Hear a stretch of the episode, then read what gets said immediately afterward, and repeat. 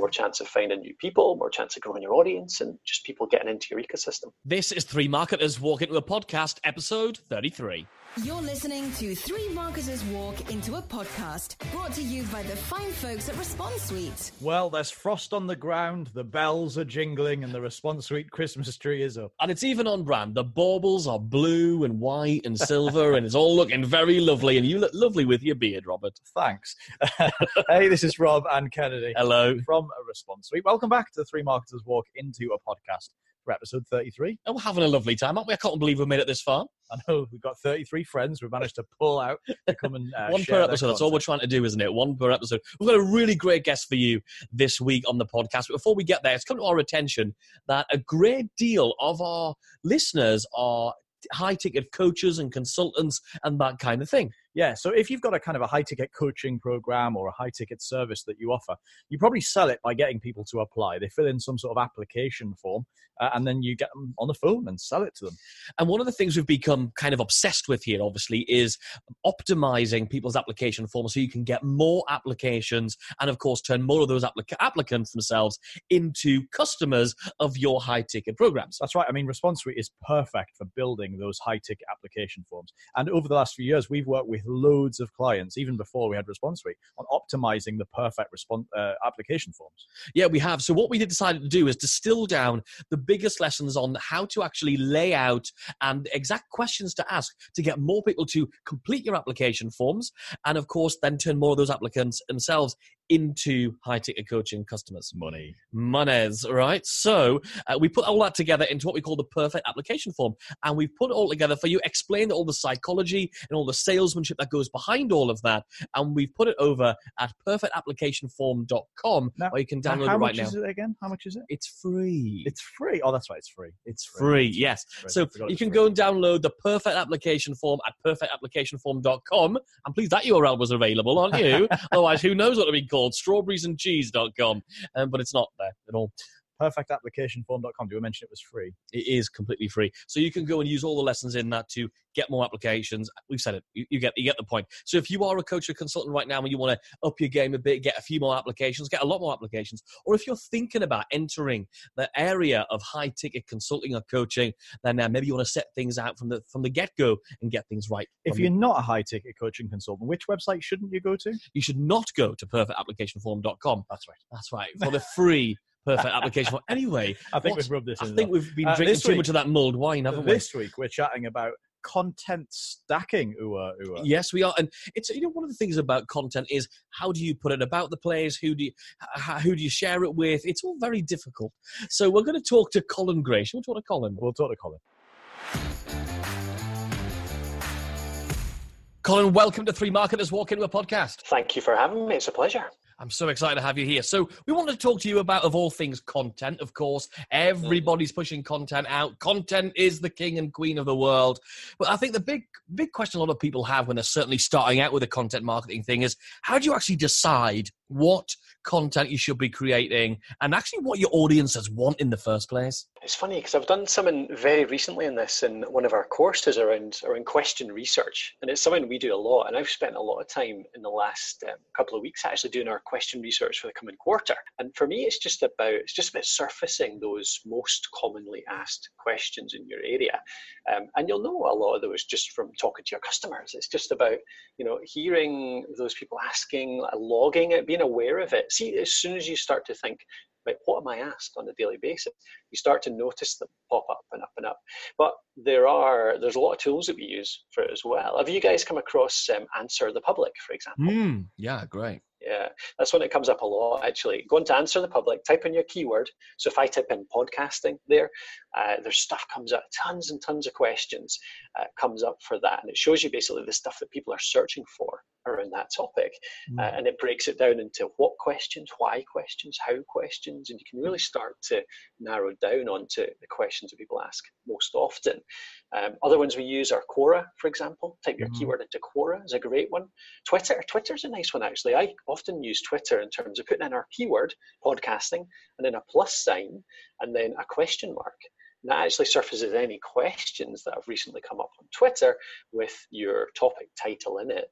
So there's a few that we use to get started, certainly. So, question for you on that, Colin, because I'm always very conscious that uh, my market might be asking different questions to your market. For example, if I was, an, uh, if I was, if we were an enterprise level SaaS company versus yeah. a SaaS company that is more sort of buy it on the internet, buy it and off you go, sort of recurring without the enterprise or consultative sell bit, finding yes. the correct questions that your market are actually asking. Now, that, there's a bit that's a bit more nuanced, isn't it? Yeah, and I think, I mean, the way that I, the way that we certainly do that is delving into um, the audience we already have. So, for example, something that gets us the most questions from our direct customers, it really shows us what our direct customers right now are asking, which I assume, I'm guessing, I'm hoping extrapolates into potential customers as well, mm-hmm. is actually to make sure that in our welcome to our email uh, our email sequence, for example, I've got about 10 emails that go out within the first uh, couple of weeks of people signing up for our email list. And then one of them, about the third into the sequence, says just simply, What are you struggling with right now? And that is it. That's the only thing that's in the email. We get answers to that question, uh, probably five to 10 a day coming through. It's ridiculous how many answers we get to that because it's such yeah, a simple thing.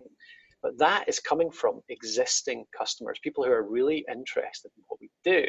And that really that raises so many ideas for content. So and what's many- really nice about that is you're not just getting you're not just getting the sort of idle questions from people who are never going to buy your, your stuff, and the people who have the mindset of uh, I don't know a scarcity mindset or something like that. These yes. are from people who are highly qualified because not only do they want what you've got, but they've been willing to put their hand in their pocket take out their credit card and actually pay for that solution. So they're they're really really highly qualified. One of the Absolutely. things one of the things we really want to focus on is uh, sort of how content works across multiple different platforms and how it can be repurposed and stuff. So let's talk about how do you actually schedule your content in terms of how many posts do you post up and, and where are they going to go, how how often, and uh, you know yeah. what, what, platforms should you be using? Yeah, I can tell you exactly how we do it. Certainly, we schedule three po- uh, sorry three blog posts per week. That's what we aim for just now. Uh, it tends to be that um, I'll write one, Matthew, my colleague, will write one. We have a guest post once a week as well. So that's the three main ones covered. And that tends to be the starting point for us. On top of that, we've also got the podcasting. So we're a podcast company, but we're not podcasting every single week because we tend to do podcasting as a, a seasonal thing.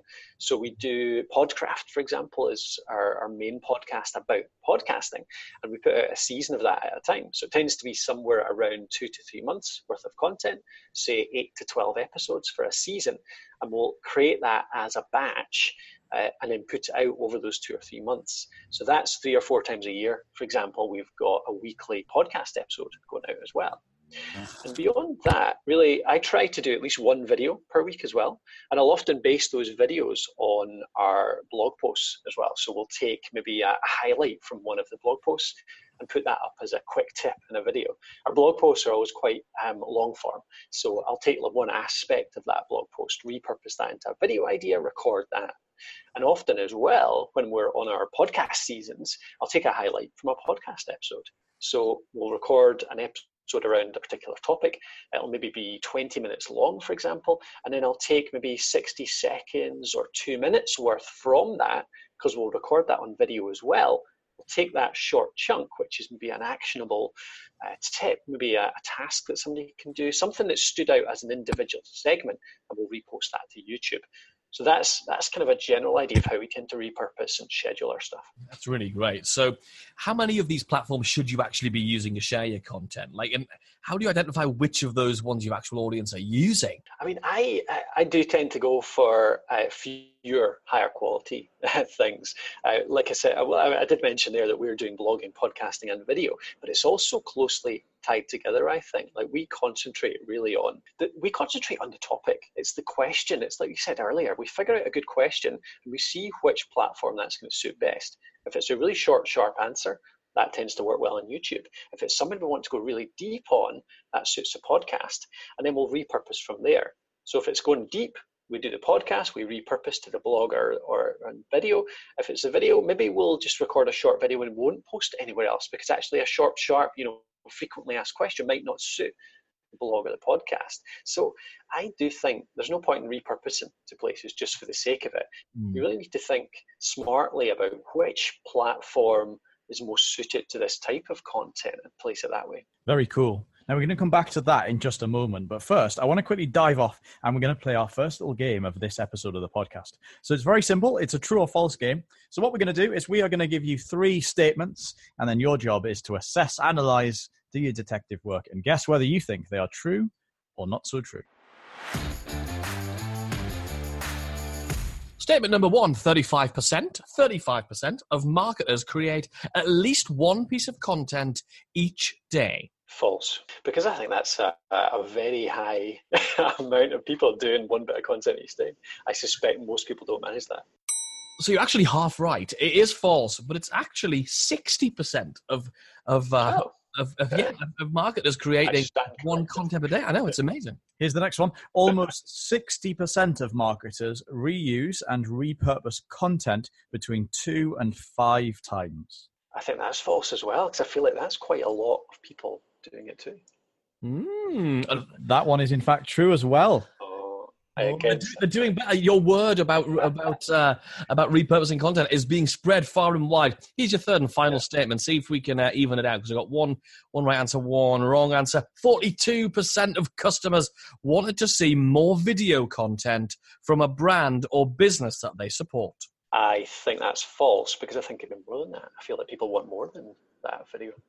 Double right. Bingo. Yeah. Well done. Yes, it is false. Actually, it's 54% of customers wanting to see more video content from brands and businesses that they trust. So back into it, uh, Colin. Yeah, can you talk to us a little bit about what your biggest tips are for somebody to quickly and easily create content so it doesn't become a full time job? Because I know loads of people will look at this and they go, So I've got to write a blog post every week or two. I've got to find people to guest blog posts. I've got to write at least 800,000 tweets about it. I've got to do a tweet it. 22 million times a day. So yeah, how does how do we how does a you know a, a normal business owner maybe working on their own or in a small team create content that in, in a way that's quick and easy. Yeah, I think I think a big part of it is about seeing it as uh, as a as the content idea, which you then turn into other things. So we've talked a bit about this already, but I do see it as we do our question research, we come up with a question. So say it's uh, what's the best podcast microphone? That's something we get asked a lot.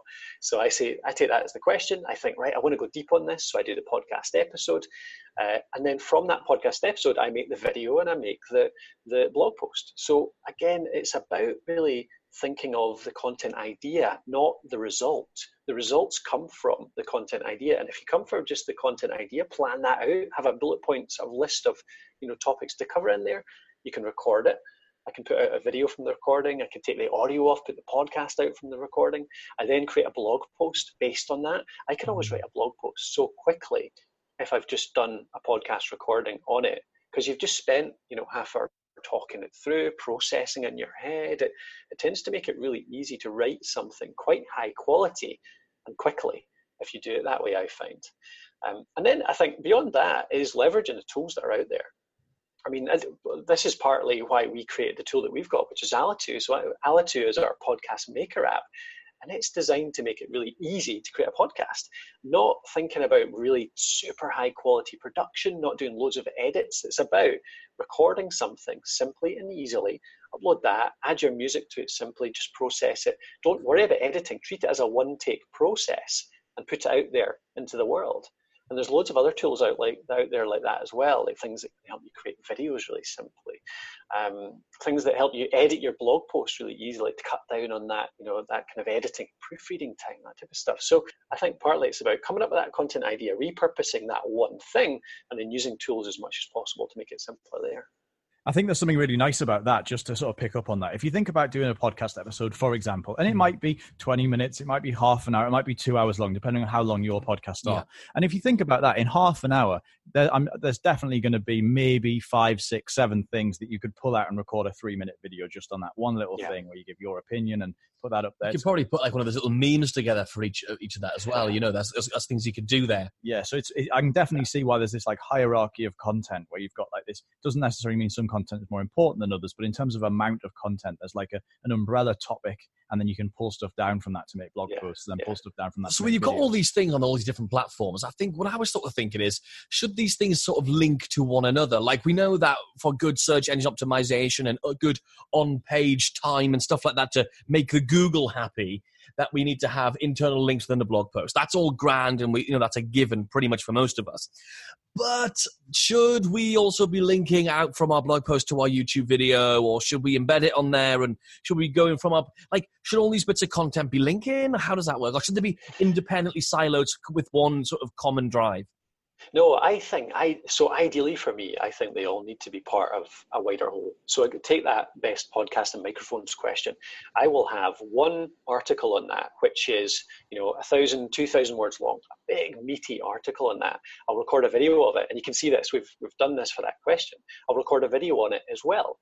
That'll be embedded into the article. So we've got the full article, but we've also got a video that talks through the whole thing as well. That's on YouTube. The YouTube video links back to the article as well, because, well, particularly there, people want to actually get links to the microphones, to the equipment. So that works too. And then mm-hmm. we've got a podcast episode on this as well. That podcast episode is embedded into the article too. So we've got read a bit, then you've got watch a video on this, then read a bit, and then, oh, do you want to listen to the podcast episode on this too? And you can listen to it.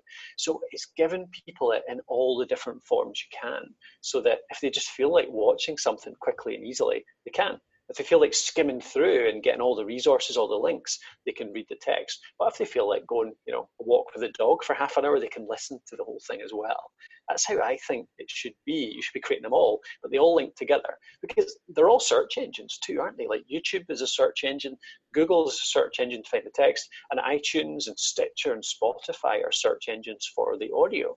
So if you do manage to repurpose all three, more chance of finding new people, more chance of growing your audience, and just people getting into your ecosystem. That's really cool. I mean, we've had a we've had conversations with a past guest on this, and also other people as well about in terms of obviously there's a couple of different places you can put your content. You can put the content on the sort of the stuff that you own, so your accounts and your blog and your social media. But also, of course, there's lots of opportunities in this world of collaboration to be able to put your content on other people's platforms, like their blogs and their YouTube. For channels and example, you're on our podcast. Yeah, absolutely. Yes. So, how much kind of time and attention do you personally spend in your business on internal content that's just to your audience and and it's on your platform rather, and uh, as opposed to stuff you put on other people? Because it does seem like everyone's got a different opinion on this. Yeah, yeah.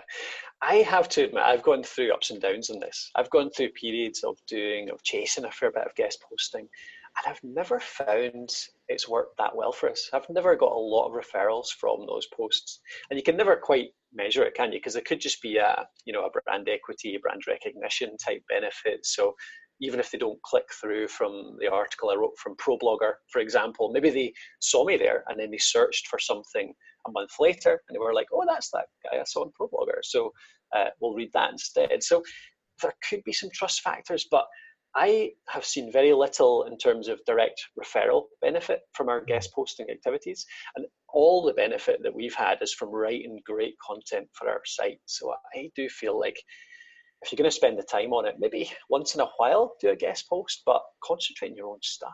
And that's just for the written though, isn't it? Obviously, you you're seeing value in being a guest on other people's podcasts. That's why you know we're Oh, speaking to each yes. other right now. So Yes, it's not indeed. not just po- not just blogs, but podcasts. Are you finding that the podcasting thing's more beneficial, or is that something you're currently experimenting with? Where are you on that journey? Yeah, for the podcast interviews, I think podcast interviews for me are more worthwhile uh, for a couple of things. Firstly, it's the networking uh, aspect. So getting to know people, so getting to have a chat with you guys just now, getting to know you a bit more.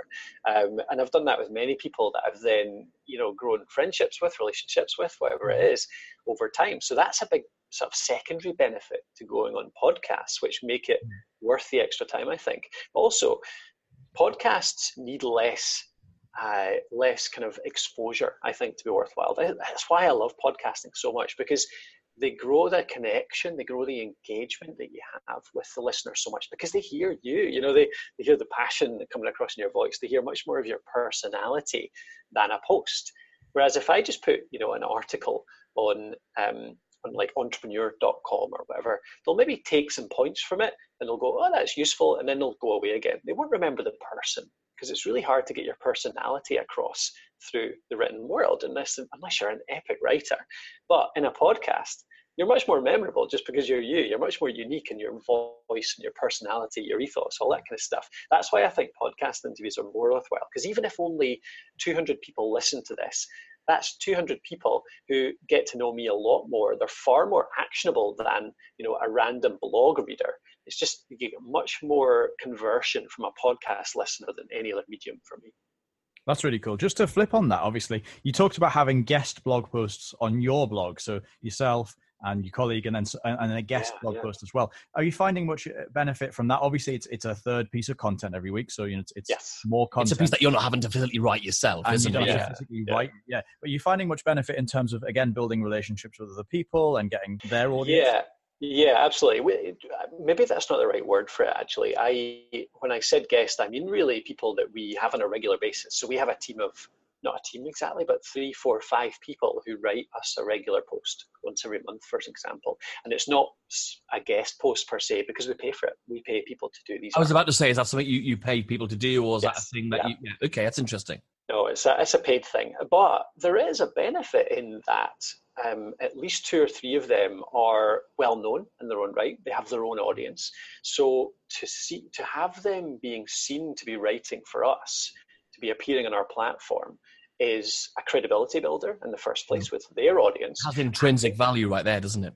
Absolutely. And they tend to share it with their audience as well because, you know, we all like making stuff. So we tend to share whatever we do, whatever we put it. So, yeah, I, I think it's worthwhile. It's worthwhile we paying for that content just for the content, but we do get a lot of extra benefits through their, their own influence too. Awesome. Now we're going to roll into our second little game of the episode. This is the, uh, the favorite one. Uh, basically, here's what happens. Um, Only for some listeners. Yeah. My colleague Kennedy here Hello. That's him. Uh, he's going to sing a song, uh, but he's going to sing it's a song that I think we'll all know, but it's a song he's going to sing it in the style of a traditional British club singer, which means that some of the words are somewhat disguised. And your job, Colin, is to try and guess what you think, this, and, and dear listener at home, of course, too, uh, is to try and guess what song you think Kennedy is singing. So uh, I have chosen the song literally just a moment ago. I've put the lyrics on the screen. You know the tune? Uh, yes, I have a little rehearsal while Colin was talking there, so I apologise. I'm going to have to listen back to this episode to find out the nuggets that he was just sharing with us because I, ha- I, did have to rehearse this one. You were channeling your inner that person. That person, yes. Okay, cool. Take it away.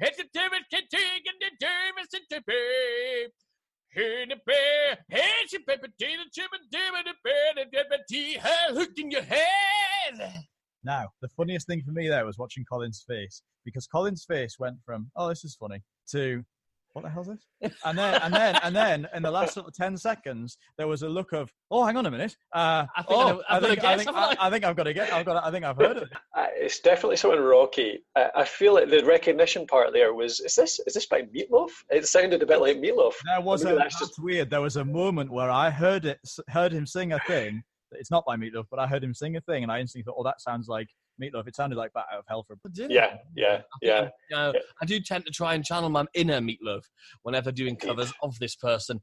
Um, so we'll tell you who it was at the we'll end. tell you who it was at the end of the episode. Cool. So let's move into what we lovingly refer to as the quick fire round. Hey, hey, you don't want to miss out on more of these fabulous nuggets, do you? Make sure you subscribe to the Three Marketers podcast now on your podcast player. Number one, a book that you recommend. I'm going to cheat and do two here. I, one I read recently was Lost and Founder by Rand Fishkin mm-hmm. uh, of previously of S, uh, SEO Moz. Uh, just really good story of him running his company, the learnings, uh, the ups and downs of it. And the other one is someone I love, Every, Everybody Writes by Ann Handley, which mm, is... I love this. Yeah, even though even though we're a podcasting company, we still write a lot, and actually, it helps you write better scripts for podcast as well, just by writing more simply, more clearly, more easily. I, knew, I knew there's something. What's your top success habit? Perhaps something you do regularly, daily or weekly? Uh, I journal. for my business. So every Monday morning, I sit down and I write and maybe uh, sort of spend 20, 30 minutes writing what happened last week, uh, what did I learn from that, what do I want to achieve this week, and then I write a wee task list based on that, and that helps me so much. Number three, who do you look up to? I, so I there's a couple of people I looked up up to right now. People who are shouting down the sort of the bigger, faster, more money, more money sort of startup scene around funding. Um, one of them is uh, Jason Fried of 37 Signals, talking more about being sustainable, about bootstrapping, and the other one's Rand Fishkin again. Actually, he's doing the same kind of thing. So anyone that's talking about that, I, I'm looking up to just now. All right, so tell us some of your favorite apps, some things that you think are really cool and really effective right now. I love uh, my favorite right now is Notion. So Notion.so, which is basically a wiki but on steroids. And I've now started using that for all of our planning. So everything we do as a business is in there, from podcast scripts to like financial projections. It's great. I love it. Important question for you. Do you prefer, who do you like more, the red-haired Rob or the more fair-haired Kennedy? They can't tell the difference. Can't tell the difference. Excellent. and finally, Colin, where can people go to find out more about you? Everything I do is over at thepodcasthost.com. So all our articles, podcasts, videos, everything. So yeah, it'd be great to see you over there. And of course, we need to reveal the answer to the big conundrum, which was what was the song What Kennedy Sang? I think it was very obvious. Did you have any ideas at all? You thought it was a Meatloaf song? I thought Meatloaf, cro- uh, definitely Rocky, maybe Bryan Adams. rock feel. Yeah, absolutely. Must have been the tonality of the voice. It was, in fact, Bonnie Tyler, Total Eclipse of the Heart. I mean, come on. Oh, no, Dana, no idea. I mean, you can just you can, you can hear it now, can't you? Fantastic. Thank you so much for joining us on Three Marketers Walk into a Podcast. No problem at all. Thank you for having me. So there you go. Really cool strategies that I think somebody could really take to like jumpstart, kickstart their content marketing strategy or just streamline it if you've already got a content strategy. And if you haven't got a content strategy, it's one of those where you can just get your ducks in a row. Because the problem is, we're all told you need to be putting content out there. You need to have a podcast and be blogging and doing all this stuff. And you need to figure out how they fit together. And some just really, really good takeaways there from Colin. If you haven't taken your own notes, don't you fear, dear listener, because you can find all the show notes that our Grace here in the office has put together for you. Exactly where, Robert? Over at blog.responsesuite.com forward slash 033. Now, I'd love to personally hear what your big takeaways are from this episode. So if you're listening to this either on our blog or on your favorite podcast player, head over and leave us a comment, a review if you would. That tells us your big takeaway. And remember to include your name and your website. We'll give you a name check in the in the coming episodes. Absolutely. You can also find us on all of the social medias as well. Just search for Response Suite and we shall pop up. And don't forget, if you are a high ticket coach or consultant, or you're thinking about having a high ticket coaching program, then you're probably going to want an application form that absolutely performs, that absolutely gets you great applicants. So you can download our template for this. Just head over to perfectapplicationform.com. And you can download ours completely for free. That's it for this week. We'll see you next week. Don't miss a thing. Check out the show notes at blog.responsesuite.com.